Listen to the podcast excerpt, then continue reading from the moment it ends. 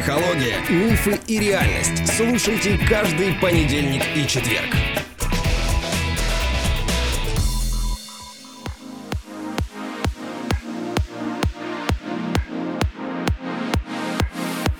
Добрый день, дорогие друзья. Привет, Андрей. Привет, любимая. И привет, любимые наши слушатели. И мы сегодняшний выпуск посвящаем очередной шпаргалке. На этот раз мы говорим о чувстве вины.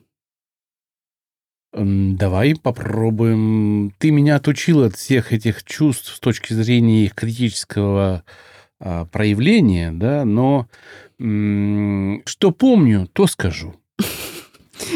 Как я уже говорила, я очень рада, что ты забыл, что мы там писали, и что ты не переслушиваешь старые шпаргалки. Поэтому, можно сказать, начнем с листа. Для того, чтобы подойти к чувству вины, надо вспомнить о том, что такое обида. Напомним. Обида — это несоответствие моих ожиданий к поведению другого человека. Да, да, да, да, совершенно верно. Таким образом, чтобы справиться с обидой, нужно ее уменьшить и угасить? Нет, Андрей, простить. Ай, господи. Ну, конечно же, простить. Ну, как же я мог забыть? Ну, это мы шутим. Конечно, простить. Конечно, простить. Конечно, простить. А чтобы обиду простить, нужно что сделать? Ну, свои ожидания причесать, привести в то соответствие с реальностью, которая есть на самом деле. Потому что мы не можем же в голову влезть другому человеку, узнать там, знает о том, что э, там происходит, не знает, как он относится к этой ситуации. Это же, ну, как бы все, все Но даже скрыто. если человек знает, он может иметь определенное отношение. И отношения, да? и у и него... делать на зло, да, да, да может. Да. Поэтому Мотивация может быть другая. Совершенно разная. верно. И вот принятие или прощение становится доступно и с легкостью выполняется в тот момент, как только я вот эту разницу между ожидаемым и э, действительностью, да, убираю. За счет чего? За счет коррекции ожиданий. Когда я вот самому себе честно говорю, что моя реальность, она вот такая. Вот и, и тогда я, по сути, даю свободу другим людям. Угу. Действовать по своему усмотрению. Тогда мне не больно. Это не требует от меня никаких обязательств соглашаться с тем, что они правы. Да? То есть, да, я понимаю, человек не прав, он просто решил поступить вот так. И у меня есть какое-то объяснение, почему. И я просто перестаю по этому поводу нервничать. Ну так вот, мы не просто так с тобой эту шпарганку еще раз повторили, потому что для того, чтобы возникло чувство вины, необходим опыт переживания обиды. Ну, это как монета с, с двумя сторонами. Нельзя без одной стороны сделать монету. Да, но Всегда вторая будет. Да, но все-таки опыт переживания обиды должен предшествовать. Ну, давай теперь попытаемся понять, а когда человек чувствует себя виноватым? Когда не сдержал обещания. Еще. Когда не... А это же все, в принципе, не сдержать обещания. Когда опоздал, когда не выполнил что-то на работе, когда он подвел других людей. То есть это все равно не сдержал обещания в общем и целом.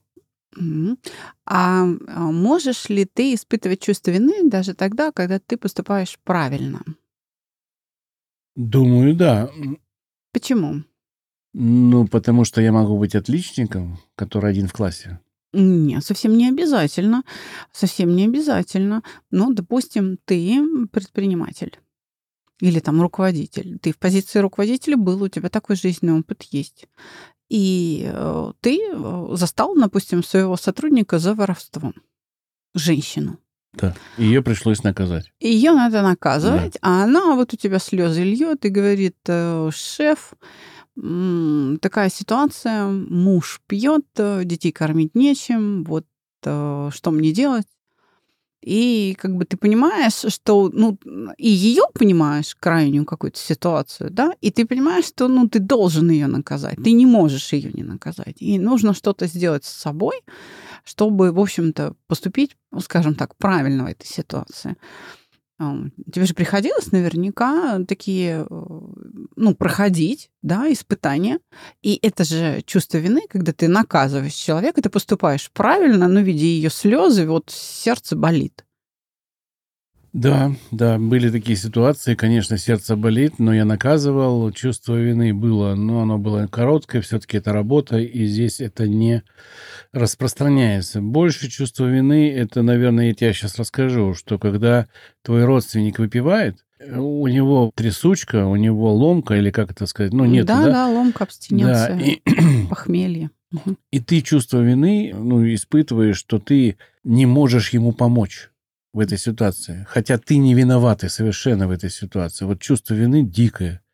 Как помочь? Ну вот почему он не, не хочет? Почему он не слышит? И ты испытываешь вот это чувство вины. Вот это вот прям яркое чувство вины для меня. А детей приходилось наказывать? Да, здесь чувство вины, конечно же, присутствует. и, Естественно, на- наказывал. Ну, как наказывал? Я особо никого не наказывал никогда. Я беседовал иногда жестко. И эти беседы, с моей точки зрения, с воспитательные, они были правильные. Ну, хорошо. Но когда я беседу оканчивал, конечно, я шел, тогда я еще курил, я шел покурить и испытывал чувство вины. Ну, ну, блин, ну, родной же, ну как, вот, ну почему? Да, конечно, испытывал, конечно. Да, чтобы не испортить, э, что называется, ребенка, его нужно в чем-то ограничивать, отказать в чем-то, в покупке, в просьбе, в помощи, и побудить его сделать самостоятельно. Или побудить его отказаться от каких-то излишеств. Ну. Да? И, конечно, дитё же будет плакать. Ну, хорошо, если будет плакать, ведь может же драться и скандалить, и кусаться, и, ну, в общем, э, всякую всячину творить. И тогда приходится уже ну, еще больше ограничивать, да, то есть тогда приходится еще более какие-то широкие меры принимать. И он еще больше страдает. И вот как бы этот замкнутый круг в семье, да, он э, по- постоянно сужается, уплотняется, и вот как бы люди в этом существуют. Еще я могу предложить вариант, что я неосторожен, я неуклюж, я могу что-то разбить в гостях. э, тарелку, Наступить на ногу, да? Наступить на ногу. Проболтаться, может быть, чей-то секрет забыл, что обещал не рассказывать. Да, да. Ну, Счел, есть- что это ерунда какая-то, несущественная, да для человека важно. Да. Или, скажем, пошутил неудачно. И человека обидел. Такое тоже может быть, да. Да?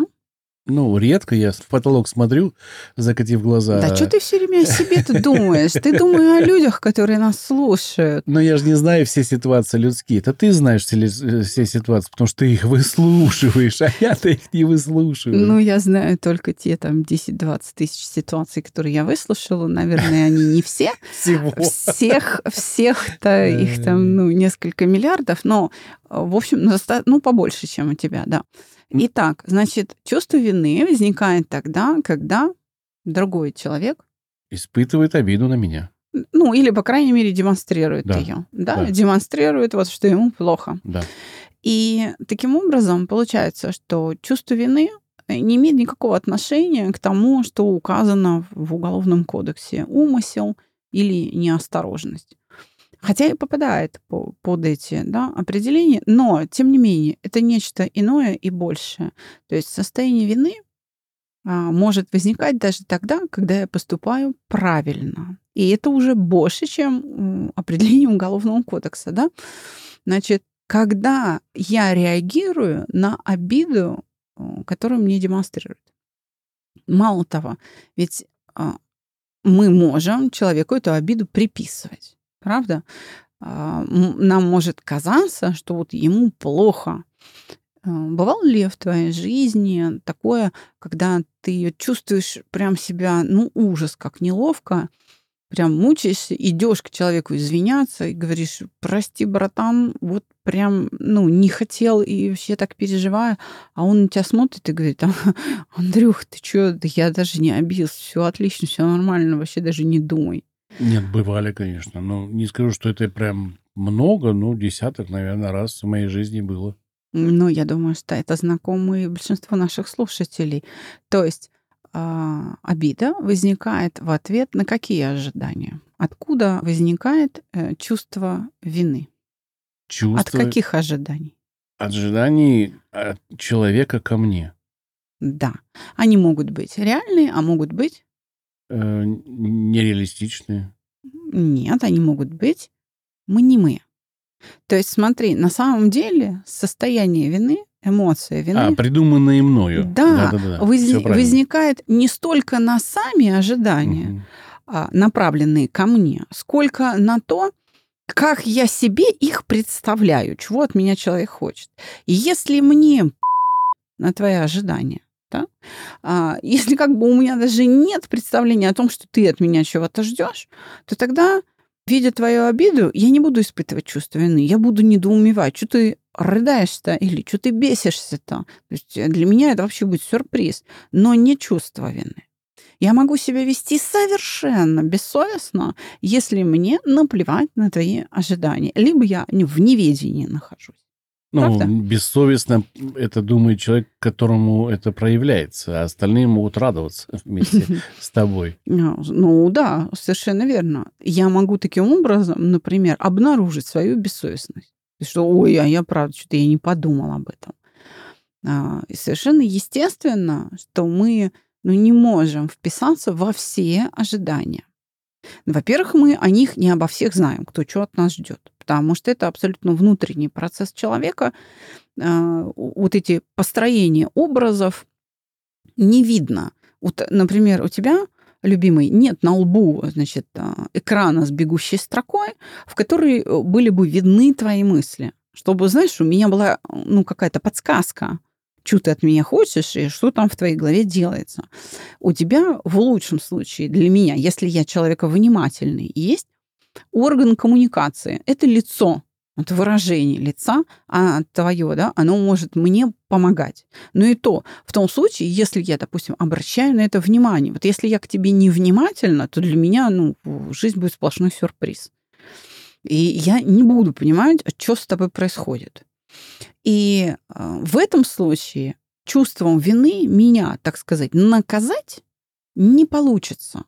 Понимаешь? Потому что я сосредоточена на себе и вообще на окружающих не обращаю внимания. А это, как правило, проблема людей обидчивых. Они очень сосредоточены на себе, и поэтому они не испытывают чувство вины. Но как только они научаются прощать, их тут же накрывает, настигает вот эта зараза. А при этом а, у чувства вины есть очень-очень полезная функция. Какая? Совесть. Ну, то есть да, это, она воспитывает. Да, воспитывает культу- ку- наши отношения и взаимодействие с миром правильные, которые не приводят к каким-то неприятным последствиям. Совершенно верно. А чувство вины, оно делает меня человеком совестливым. В этом случае я точнее согласовываю свои действия с окружающими, и меня больше любят. И мне легче. А, Это с одной стороны. С другой стороны, если я не могу принять э, вот это свое несовершенство, что я не во все ожидания, во-первых, могу вписаться, а во-вторых, должна вписаться в чужие ожидания. То есть если я не принимаю это и пытаюсь все время всем угодить, то я становлюсь легкой добычей для Манипуляторов, мошенников, ну, совершенно всех кого угодно. да, для манипуляций. То есть вот за эту, вот знаешь, веревочку меня держат, и я оказываюсь в плену этой самой Мгм. совести, потому что я стремлюсь к совершенству. У меня вопрос к тебе возник. Скажи, пожалуйста, а с чем люди путают вину чаще всего? Ну вот они же не, не всегда идентифицируют, что это вина. А есть какое-то чувство, они говорят, вот это, у меня вот это. Как ты говорила с обидой, что да нет, я не обижаюсь, я его просто ненавижу. Как с виной здесь быть? Как дать ему эту ид- идентификацию вины, что, чтобы он понял, что это такое?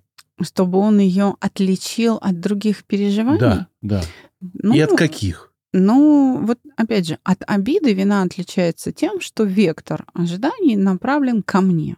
И если в обиде от меня наружу, то в чувстве вины он снаружи, как бы ко мне. Но ты сейчас сам ответишь на этот вопрос.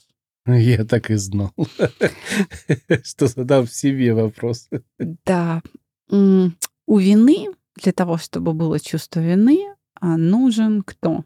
Пострадавший объект. Да, нужен пострадавший. А э, чувство, которое похоже на чувство вины, да, а, и тоже очень жгучее, и оно часто, ну вот как мы с Тамарой ходим парой, с санитаром и с Тамарой, да, то есть, которая сопровождает да, большое количество ситуаций, где мы совершили какую-то ошибку, где пострадавший я называется стыд. Об этом мы будем говорить в следующей шпаргалке. Но э, ты немножко забежал вперед, поэтому давай еще раз э, поговорим о том, что чувство вины возникает как результат неисполнения мной чьих-то ожиданий. Причем даже не самих ожиданий, а того, как я себе их представляю.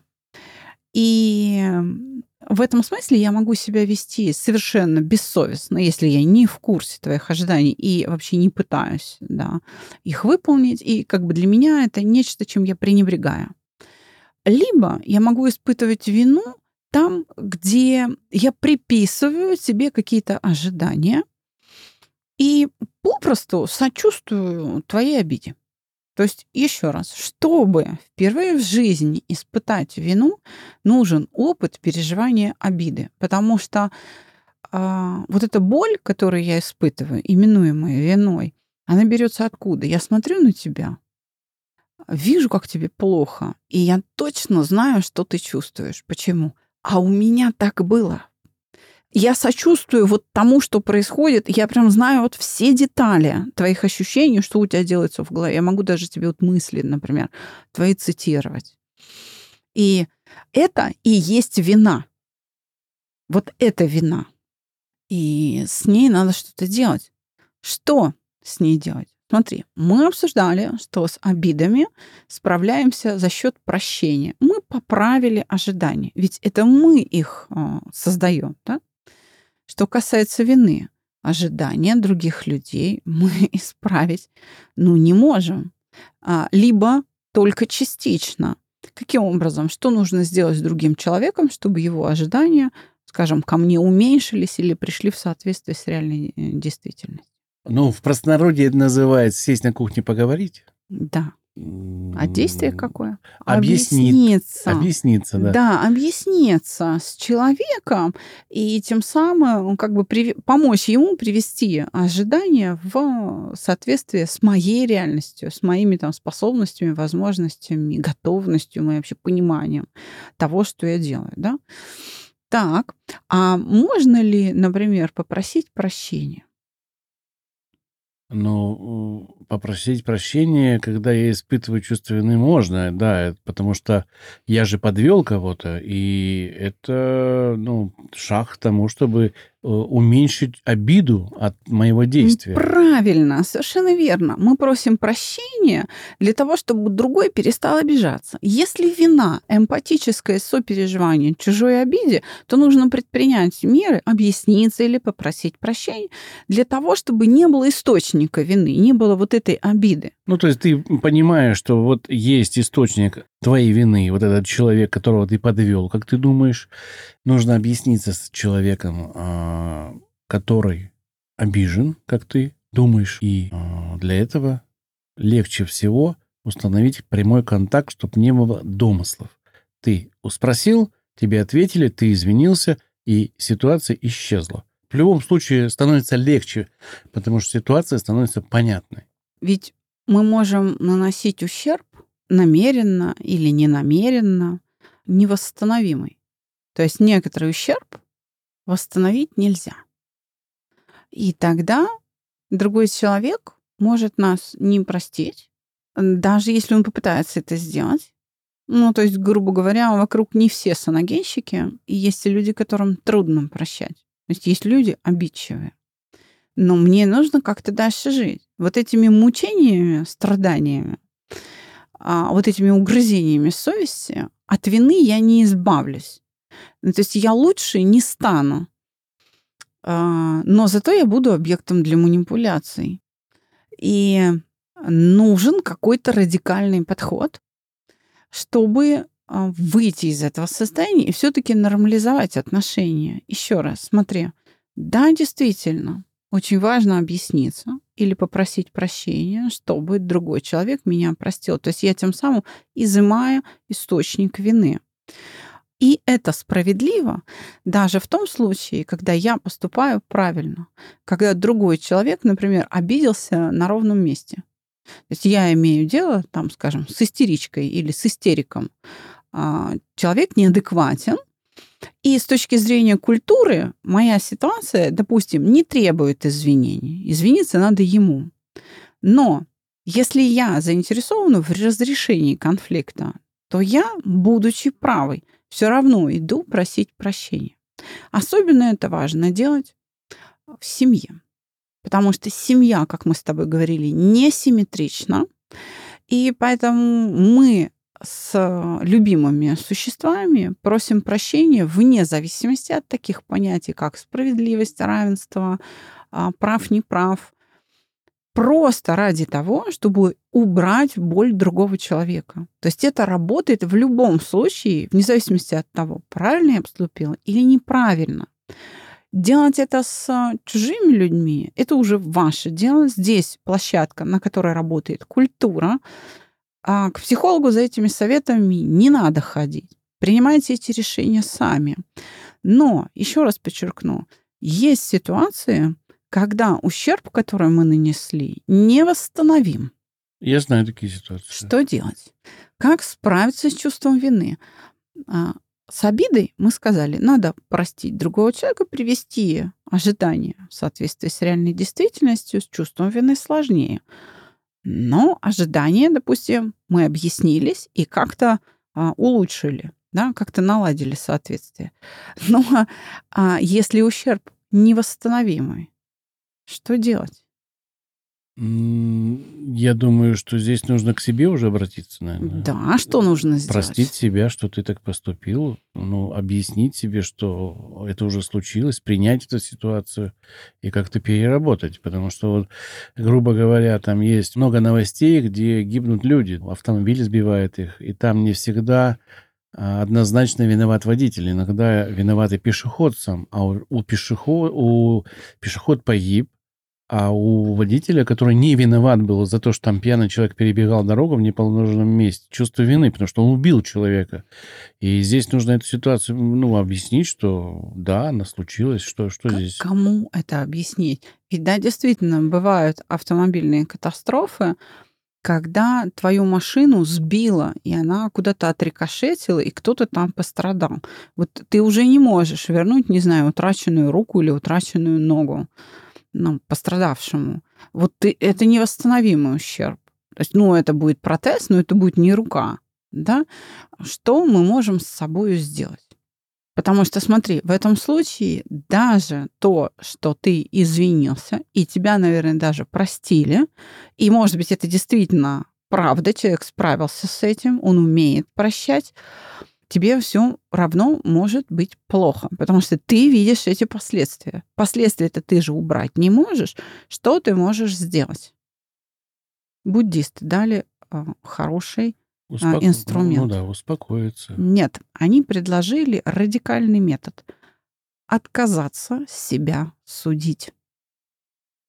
А, ну, то есть не простить себя, а не осуждать себя. Это две разные Да, вещи. Это Совершенно верно.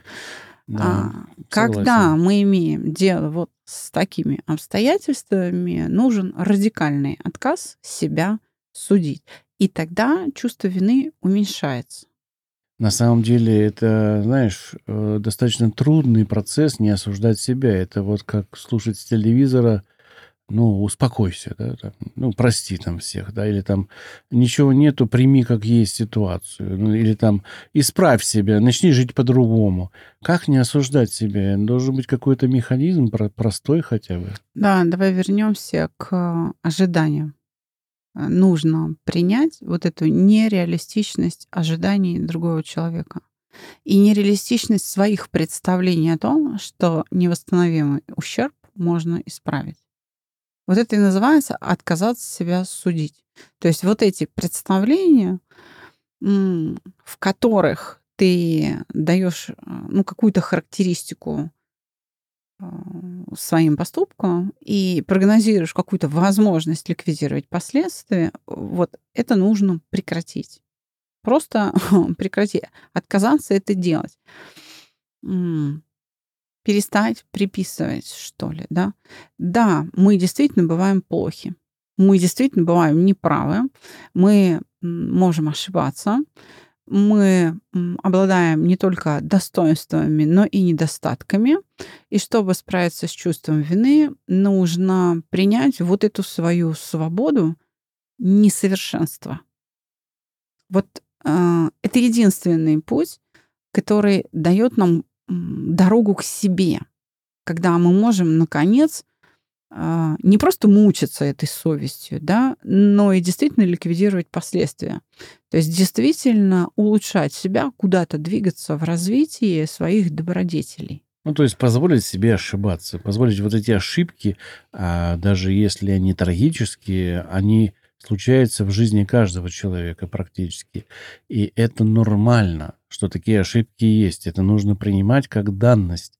Это реалистичность нашей жизни. Без этого вы не сможете э, это чувство вины перебороть никогда. Оно только будет расти, расти, расти. Извините, но и с ума сойти можно от этого. Так и происходит. Если, работая с обидой, мы научаемся прощать других, то собственно говоря, почему бы нам не научиться прощать себя? Если мы а, понимаем, что люди, ну, люди живые, у них есть э, какие-то недостатки, да, то они есть и у меня. Я тоже человек. А, поэтому не надо держать себя за горло. Таким образом, работа с чувством вины и с обидами связана. Мало того, в наших алгоритмах Работа с чувством вины с неизбежностью включает в себя алгоритм обиды, и поэтому чувство вины проходить до того, как прошли обиду, не выходит. Это неэффективно. Вот что я скажу. Так что если вы хотите э, справиться с этим ну, угнетающим состоянием, если у вас невроз вины, Начните тренировки с обид. Почему вы не можете справиться с чувством вины? Потому что вы с тем ожесточением, с которым вы судите других, вы ровно с той же самой силой будете судить и себя. Так что все равно начинаем работу с обидами, прежде чем перейти к вине. Иначе она будет просто недоступна для угошения. Ну и, кстати, наше приложение, оно разработано для спокойствие. Вы можете его слушать и снимать, ну, чуть-чуть меньше обидчивыми стать, чуть-чуть меньше вину чувствовать, тревожность. Это просто немножечко э, стабилизирует ваш общий фон. Оно не решает эти проблемы, но оно хорошо стабилизирует. Сон налаживается, многие отмечают, поэтому рекомендуем наше приложение – как всегда, оно бесплатно до Нового года, и к Новому году в нем появится уже много-много разных функций дополнительных. Скачивайте. Где вы уже сможете работать и с другими эмоциями. Да, а когда вы успокоитесь, жизнь не будет столь а, болезненной и трагичной. Вы очень многое сможете терпеть.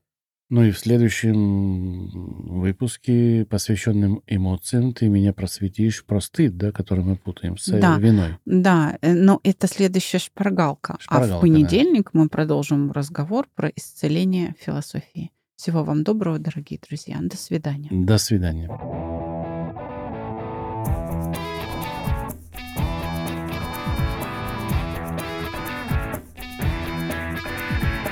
Психология, мифы и реальность. Слушайте каждый понедельник и четверг.